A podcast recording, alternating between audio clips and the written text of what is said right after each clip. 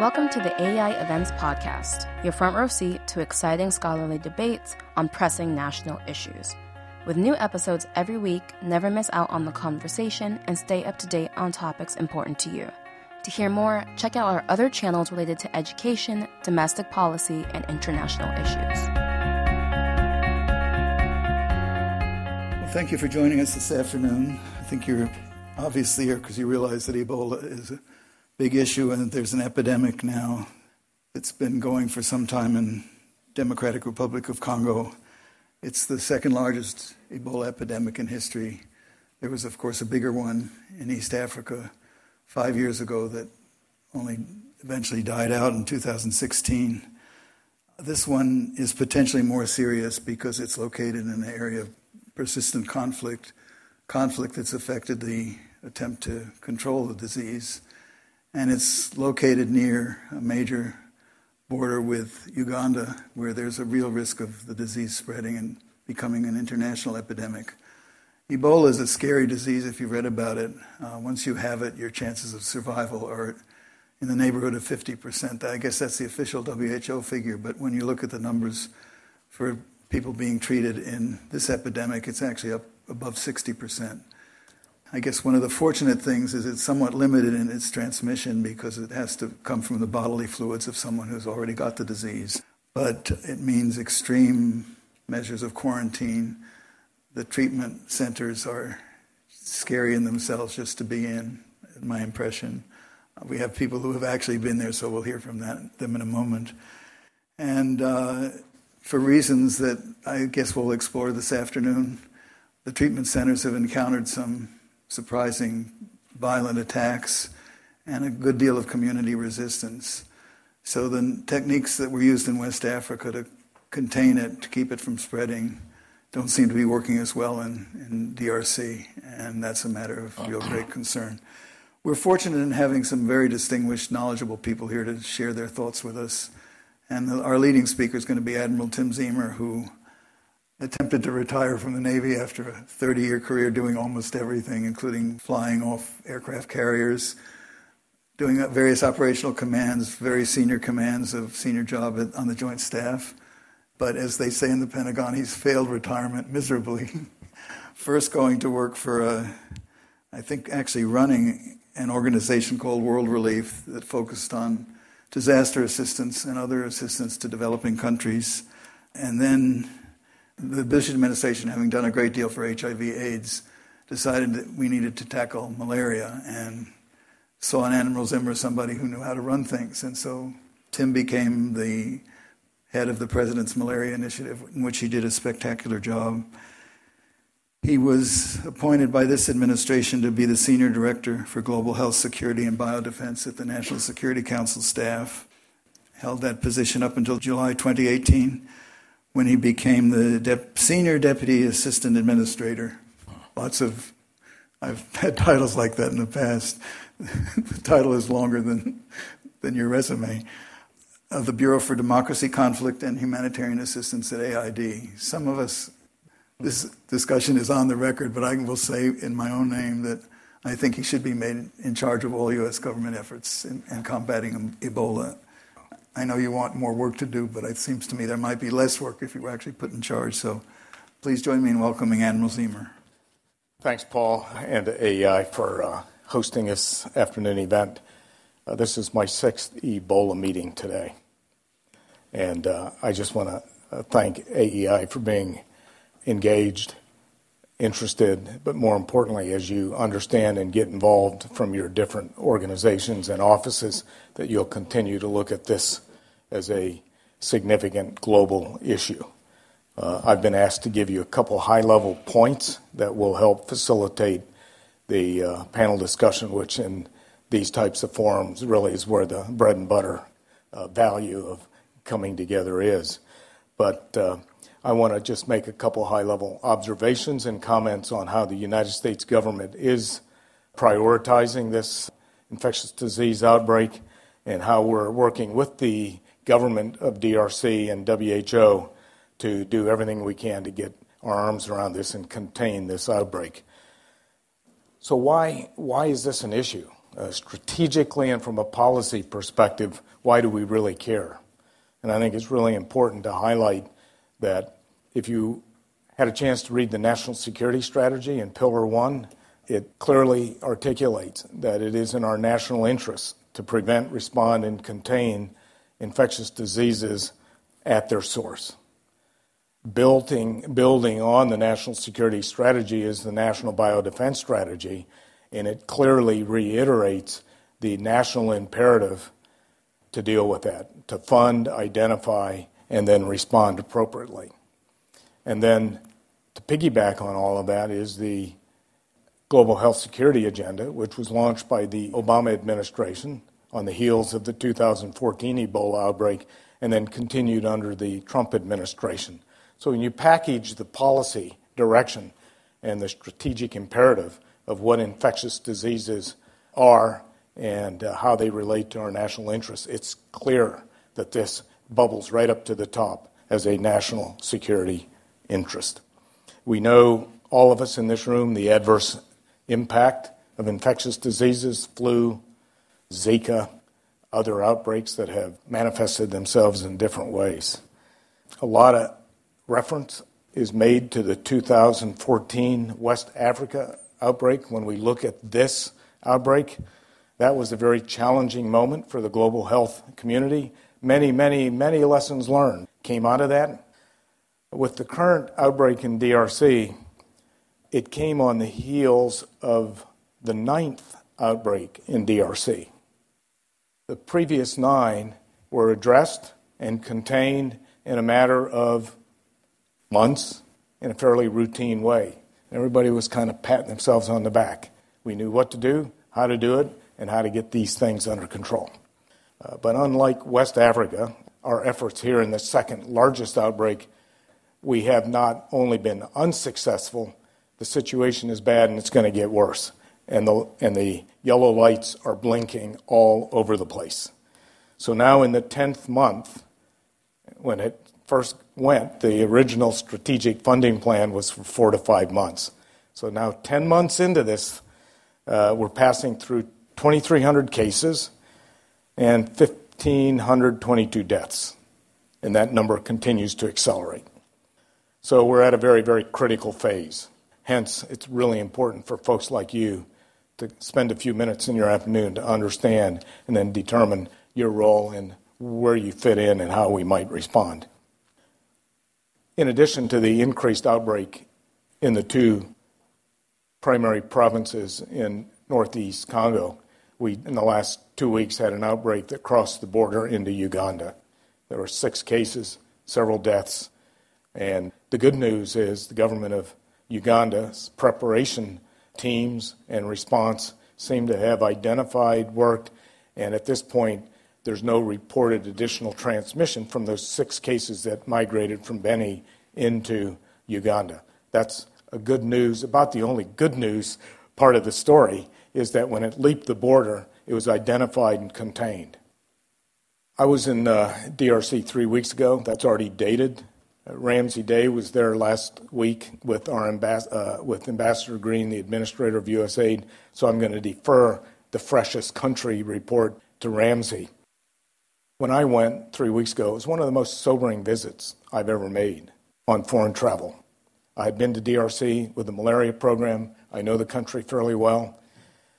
But it was sobering in that it was clear what the objective was, but there was no clear strategy on how to get our arms around this and to contain it.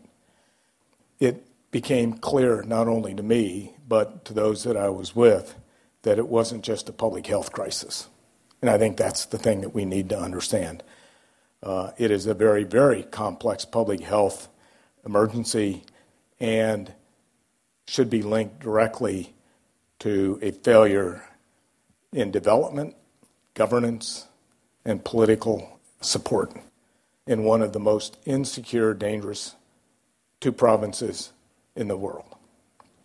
This outbreak has been fueled by infighting and external fighting, organized gangs, armed groups. It has uh, facilitated deep, deep community distrust and suspicion three vectors have come together to form a perfect storm. The virus. We know the virus. We can contain that sucker, but it's going in the wrong way. The community. Community distrust, lack of compliance. This is, in theory, a response to benefit the community and their health. The community support and resistance has continued to point that vector in the wrong direction. And then the security and the insecurity in the area continues to be proceed uninvaded. So you have three vectors that we need to address that are a result of political and development failure, all going in the wrong direction.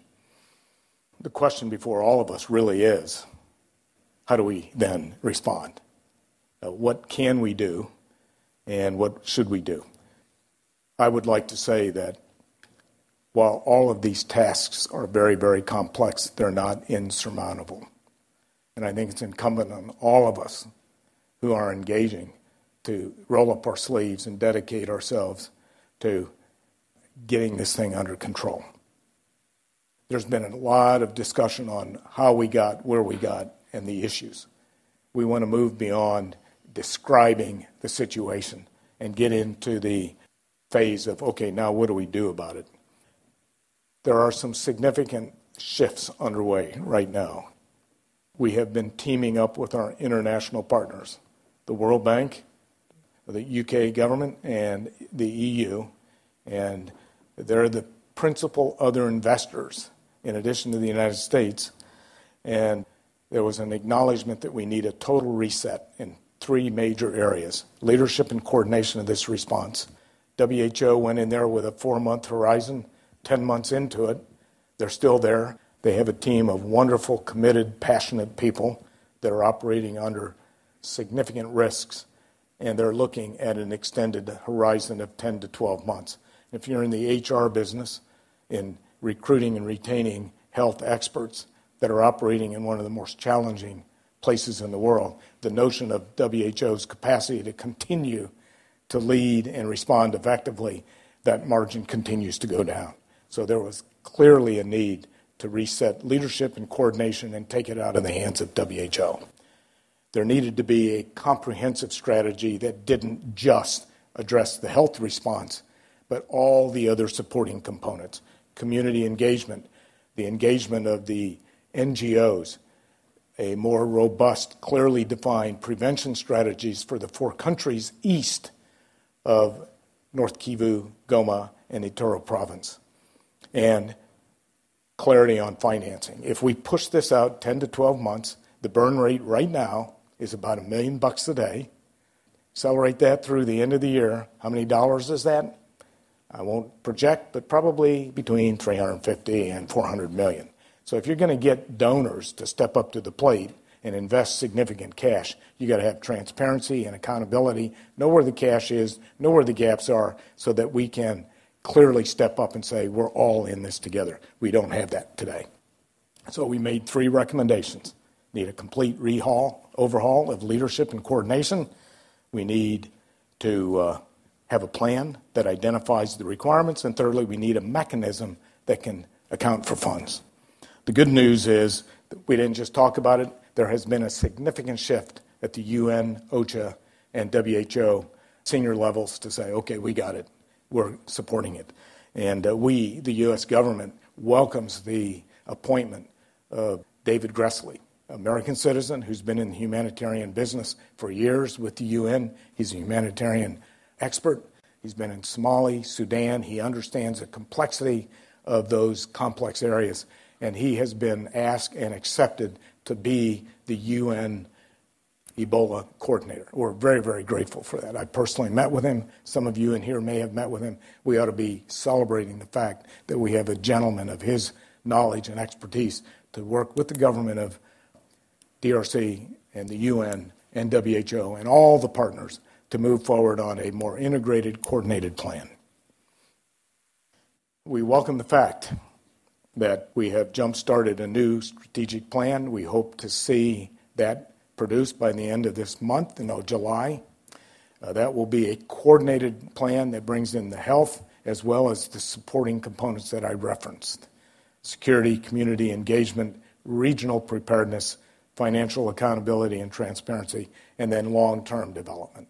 At the end of the day, as we peel the mandate off this Ebola problem, we see that this is an area where it has been neglected.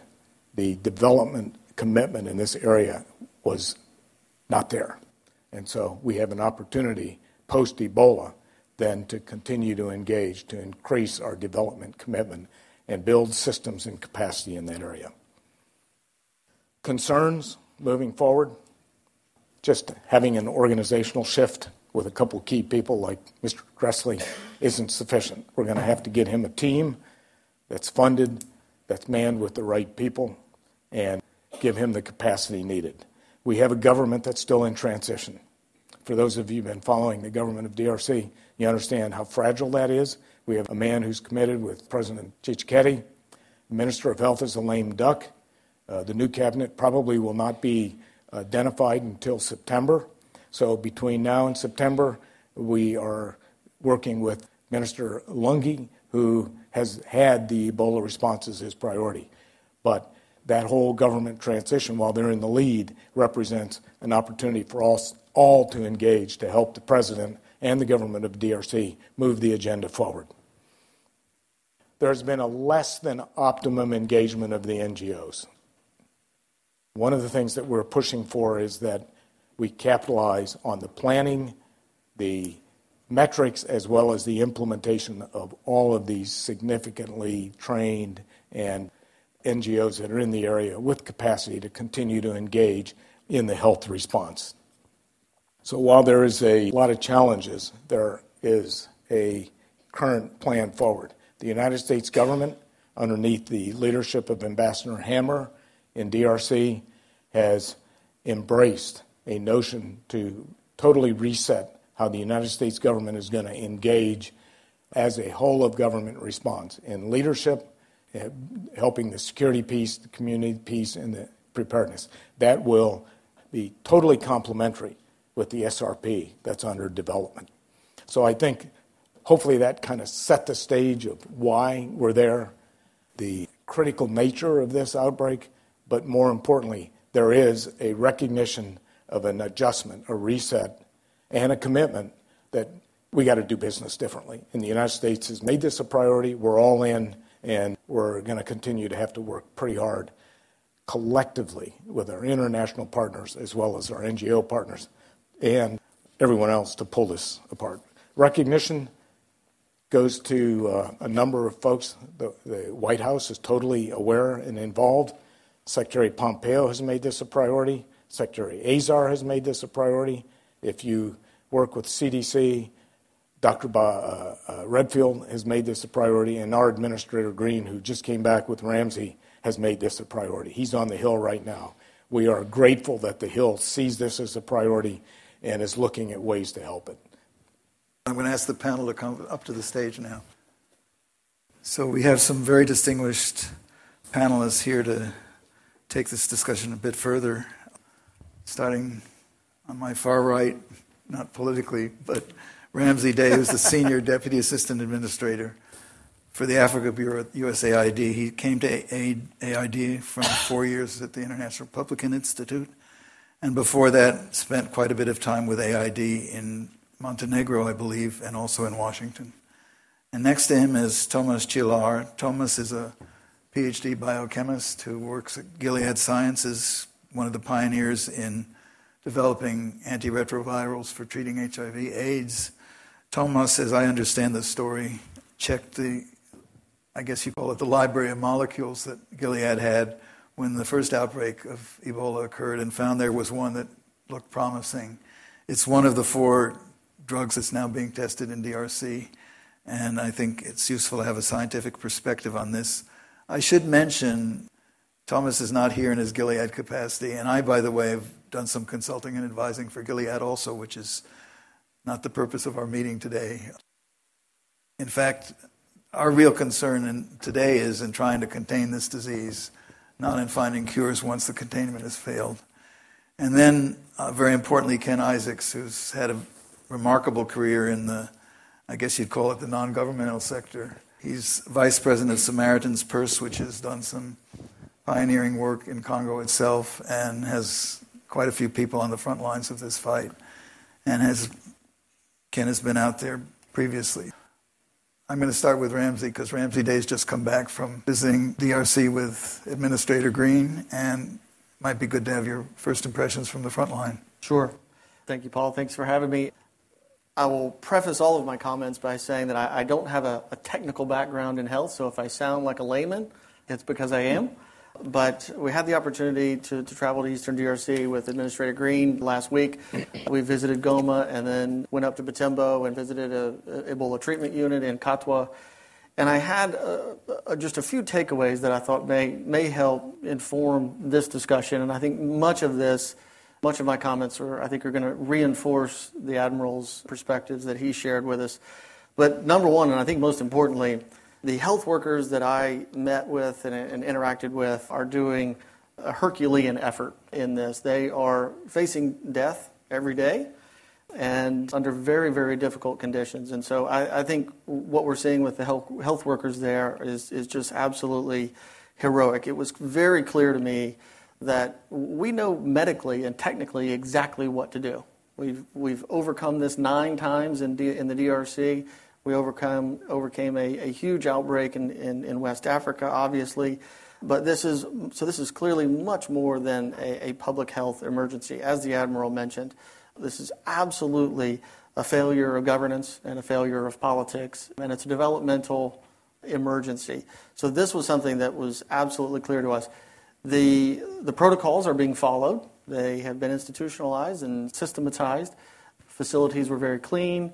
I felt like some of the innovations that had been uh, incorporated into the ETUs quite innovative in that family members can now interact via a clear plastic, hard plastic, uh, what they call cube, so they can see the treatment that their family members are undergoing and they can interact with them. So I think many of those kind of innovations are making a, a significant effort. Secondly, another takeaway that we had was that it's, it's very clear that um, we need a holistic approach to this and that it's not quite there yet. Again, as the, as the uh, Admiral mentioned, I think we're leaving a lot on the table in terms of the resources that are at our disposal. Many of the international and local NGOs that are operating in the area have been operating there for 20 to 25 years. And the response that has been at least up to date, I think, has left some of that on the table simply because the community distrust and the engagement, I think, has not been as robust as it possibly could. So I, I think it's a question that probably need, that really needs to be answered is how can we integrate the local expertise and the international expertise better into, into this system? And I, I think lastly, I think there are some risks that will be absolutely critical to avoid. Um, one is creating an Ebola economy in that if we create a system that is responsive to uh, the Ebola response that is sucking up a tremendous amount of oxygen, once this response and outbreak is overcome and that system leaves the area, what is it left with? So I think we have to be very careful not to deteriorate or unravel the existing health system, as weak as it may be. There are, again, long standing systems and international NGOs that have been developing and strengthening health centers all, all around the area that have been working on measles outbreaks and cholera outbreaks. And a lot of this oxygen is being sucked up by the Ebola outbreak and the response. So I think it's absolutely critical that we ensure that there isn't a deterioration of those health centers and that health system, again, as weak as it may be. So when this, when the international response is completed, that we, we haven't left them in a more difficult place than, than they're currently in. Ken, let me turn to you. I should have noted in introducing you that you'd have major experience in disaster relief in the tsunami in Indonesia and also in the earthquake in Pakistan shortly after that. I'm wondering from that perspective, how do you react to Ramsey's raising the issue of what happens after all the international apparatus goes away? There's definitely a, an Ebola economy now. We see that everything from the renting of real estate labor rate. People are, are, that work for the MOH are not receiving their salaries. Guards are foisted as an NGO uh, onto us. We didn't want any guards. So there are a lot of economic impacts. I'm, I'm pleased to hear that, let's say, a czar has been appointed. I, I do see it as a structural problem, and we don't see an easy way out of it. we put all of our common thinking together, we can't see a way that it's going to end. And I think that there is a, a high likelihood of having a sense of a false security about vaccinations when you can't access people to vaccinate them. This gentleman right here will know more about vaccines than I do, but I'm going to guess that you probably need to get 80 or 85 percent for herd immunity, and, and that's not going to happen. So there are development considerations. Uh, it's a very, very complex circumstance. And as Admiral Ziemer said, we see it getting worse before it gets better. What obstacles do you see in NGOs working on this? Everything from social engagement. There is uh, historically in Congo, in the eastern part, there's been fighting going on for the last 20 years. There's a divide between the east and west. There's considerations of ethnicity, of politics, of infrastructure, of economies. There are probably close to 100 armed groups moving around in the east. People are afraid. The health workers, as uh, Ramsey just said, they're taking their lives into their own hands. But the citizens themselves are, they have a feeling of there's been a war going on here and we die by the thousands every month and you're telling us to be wary of Ebola, and it's only killed 1,500 people. That's like almost like telling us to be afraid of lightning. So their thinking is not irrational, but there is an issue of proportionality. And being involved in Liberia in 2014 and um, knowing what happened there, uh, we haven't seen that. And, and that comes back to this issue of the vaccine, some of the therapeutics. It, they do give a good outcome but the number of people getting sick continues to grow. But to me, more worrisome is the geographical scope of it continues to spread. So it seems inevitable that at some point there will be a contamination in a populated area where people have not been vaccinated, where the vaccine can't be mobilized quick enough. And so these are some of the operational problems that we're seeing. Thomas?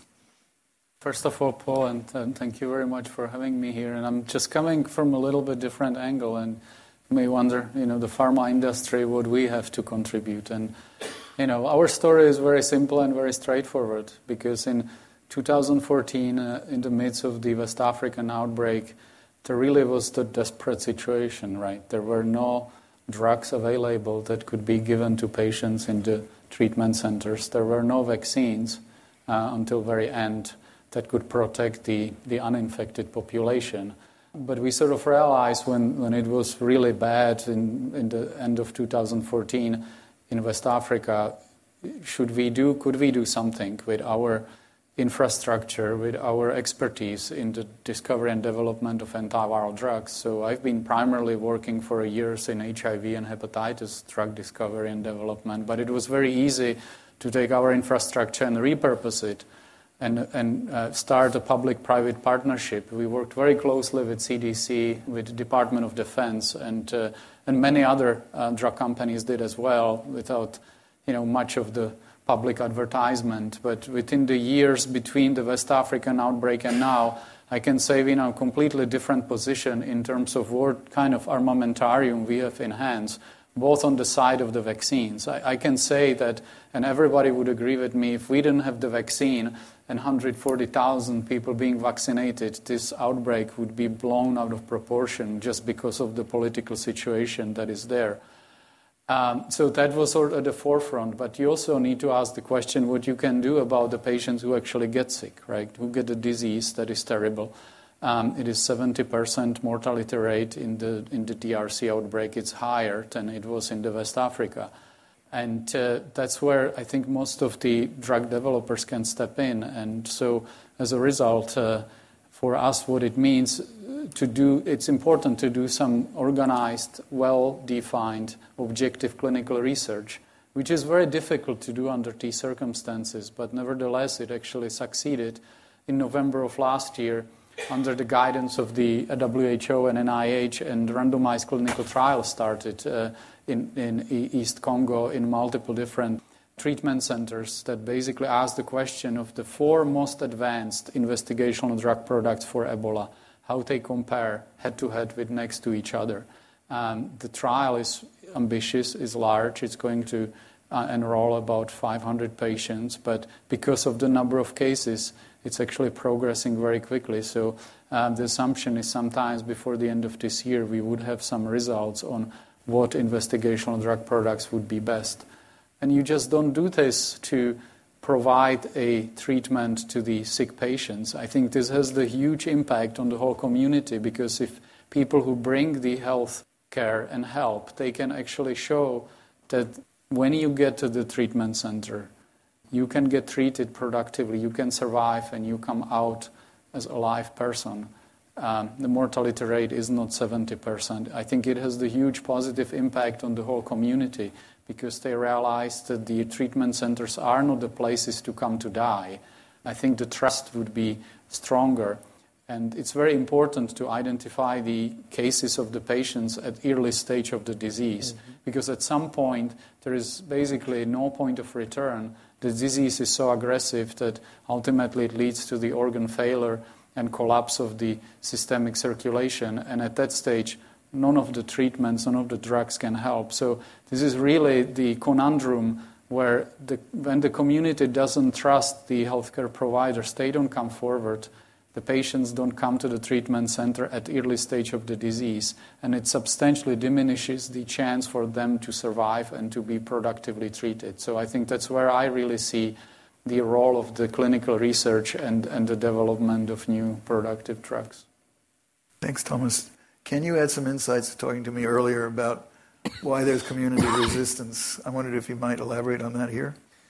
We have a, an Ebola treatment center in a place called Komanda. And um, I was there two months ago. When I got out of the car, there was a woman screaming, and her four year old child had just died. And uh, later, we would find out that the child tested negative, but the Red Cross burial team was there. It was about 3:30 or 4 o'clock in the afternoon, they were just looking at their watch. Mother's here crying, dad's here crying, screaming, wailing, child's here in a body bag, and they're saying, Well, you know, it's pretty late today. I don't think we can bury the child today. And so mother has a huge reaction. And then they changed their mind after about five minutes of discussion and said they would bury the child. And then they again flip flop back and said they wouldn't bury the child. So mom and dad grabs the body runs out of the compound and went into the community and buried the child themselves, and they sent the stretcher back to us three days later. There's a lack of social engagement in the sharing of information. Um, there's huge distrust. People are wondering why should I worry about Ebola? How, as the professor just said here, they do see ETCs, Ebola treatment centers, as a place to go die too often. And they need to have hope out of that.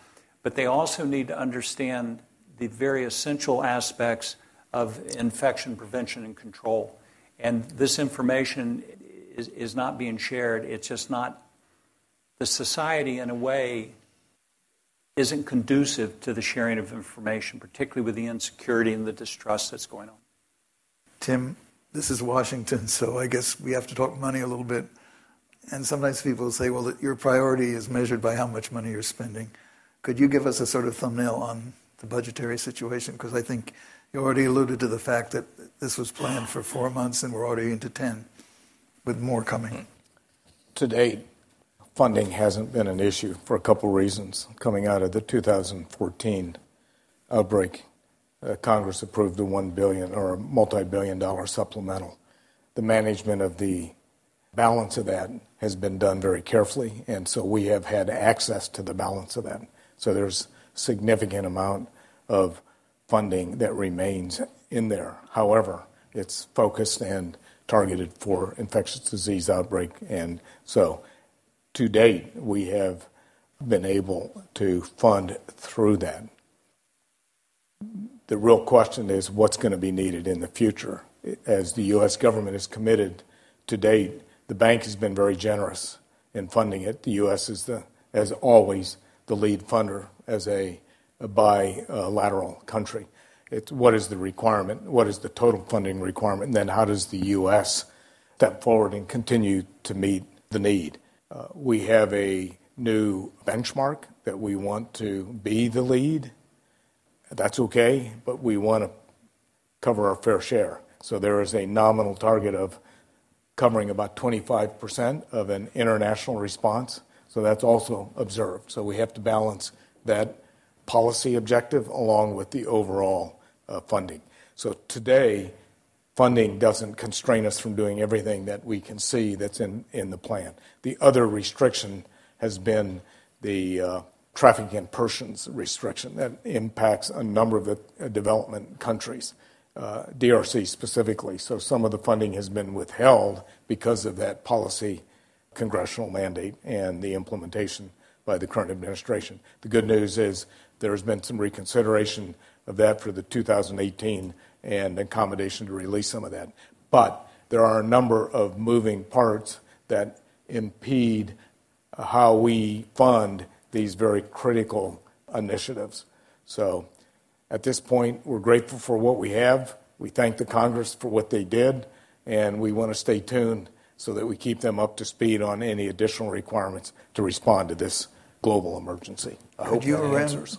Could you or Ramsey explain a little more detail about this trafficking in persons issue? Oh, well, sure. So the Trafficking Victims Protection Act um, is legislation that in, in prohibits the U.S. government from providing assistance to a government that is what we call Tier 3 in the Trafficking in Persons report that's issued by the State Department every year. The Democratic Republic of Congo is now a Tier 3 country, which means that we are restricted um, in providing any government assist- government-to-government assistance or any assistance that would benefit the government. So there is the potential to get a presidential waiver, um, and that has not been issued yet. There, of course, we have um, there are carve-outs and exemptions for humanitarian assistance, and so the immediate um, international development assistance funds, uh, international disaster assistance funds, IDA funds are exempted from this. But the question is, as we were talking earlier, we need a holistic approach to this, and there needs to be developmental support within the communities, and those some of those programs certainly have been have been impacted by this. The White House has been reluctant to issue waivers, country level waivers, but we're in discussions now, and we believe that there could be a different posture. And if I can add maybe perhaps something, something that Ken mentioned too, and something that we we observed um, on the community distrust issue, maybe just to kind of hammer this point home, and also to maybe give a little bit of a kind of an anecdotal perspective on this. We heard a lot of stories from, from local citizens, local community leaders about how um, people will go in to get tested for Ebola having severe symptoms, high fever, vomiting, etc. Um, but 90% of them are testing negative for Ebola, but they're getting turned away. And that, in many ways, is a problem because it perpetuates this notion that you don't, the international community doesn't really care about me because I have other types of issues, uh, other, cholera, malaria. Issues. You only care about Ebola, and you're only trying to keep this Ebola from moving across the border into an international realm, but you don't really care about me as a person. And, and, that, and that narrative is continuing to get perpetuated as people come in with these symptoms but then get turned away for treatment. So that's why I think it's so important to integrate the Ebola testing, the frontline testing into the existing health centers. I know it has to be done safely and it has to be done properly, but I do think that's something that's really important. The other thing that we haven't yet to talk about really is, is the militarization of the response. It's, it's somewhat intimidating to see these big, massive gunships come in and a 20 car, 25 car convoy coming into your community, and then you're supposed to embrace this as a way of protecting your health. And I think this is something that we just have to be very, very sensitive to. I will be the first one to say that everyone's health and, and, safety is absolutely paramount, and this is a highly, highly insecure area. But that's part of this riddle: is how do we balance the need to protect those who are working there without alienating the community and intimidating the community?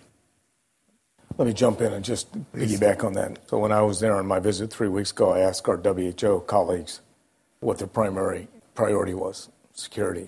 When I asked uh, some of the other practitioners that were in that loop what their priority was, security, turning to the NGOs or the community leaders, they would they all said less security.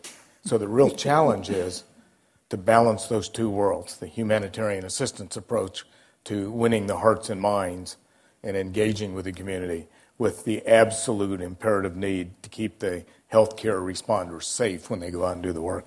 It's counterintuitive to be more safe by providing less vehicles. So we have a little work to do to understand the context. And I think it's also important to understand that it isn't the same all over the two provinces. Each community, each village, each city center has a different security dynamic. If you're up in Beni, it's the ADF. If you're down in Butembo, it's Mai-Mai. And so the engagement with the security and the implications of that are different 50, 60 kilometers separation. The suburb of Katwa to Butembo has a different community dynamic. So it's almost as though you're engaging differently in every outbreak area. And this notion that anybody from Washington or Geneva or London can come in with a graduate level solution is a joke. What we have to do is completely flip that paradigm. Start at the top, this mother with her kid, and say, okay, she is the community. Now, how is it?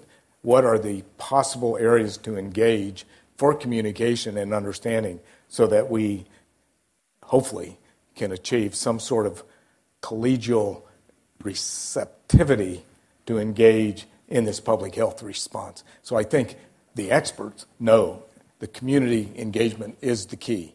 How we do that in a massive crisis area is really the challenge because we want to get in, get it done, and get out, and it's going to be a long, long haul.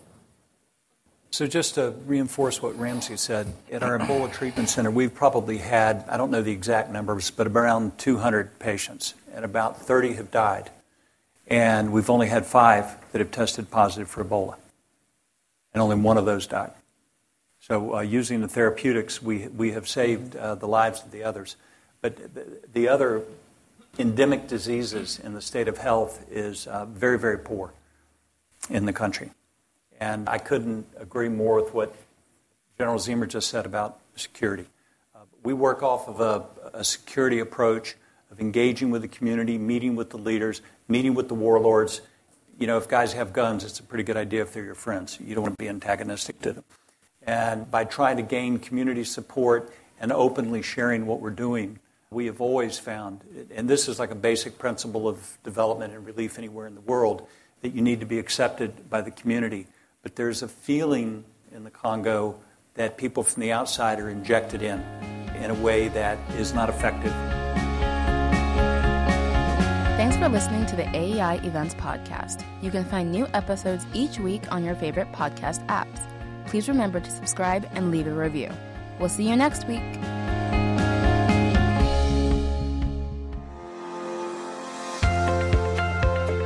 Hi, I'm Matt. And I'm Max. And we are the hosts of Banter. Banter is the official policy podcast of the American Enterprise Institute. People like J.D. Vance, Charles Murray, Ajit Pai, Nikki Haley, and John Cornyn. Topics like trade wars, ISIS, higher education, opioids, and much more.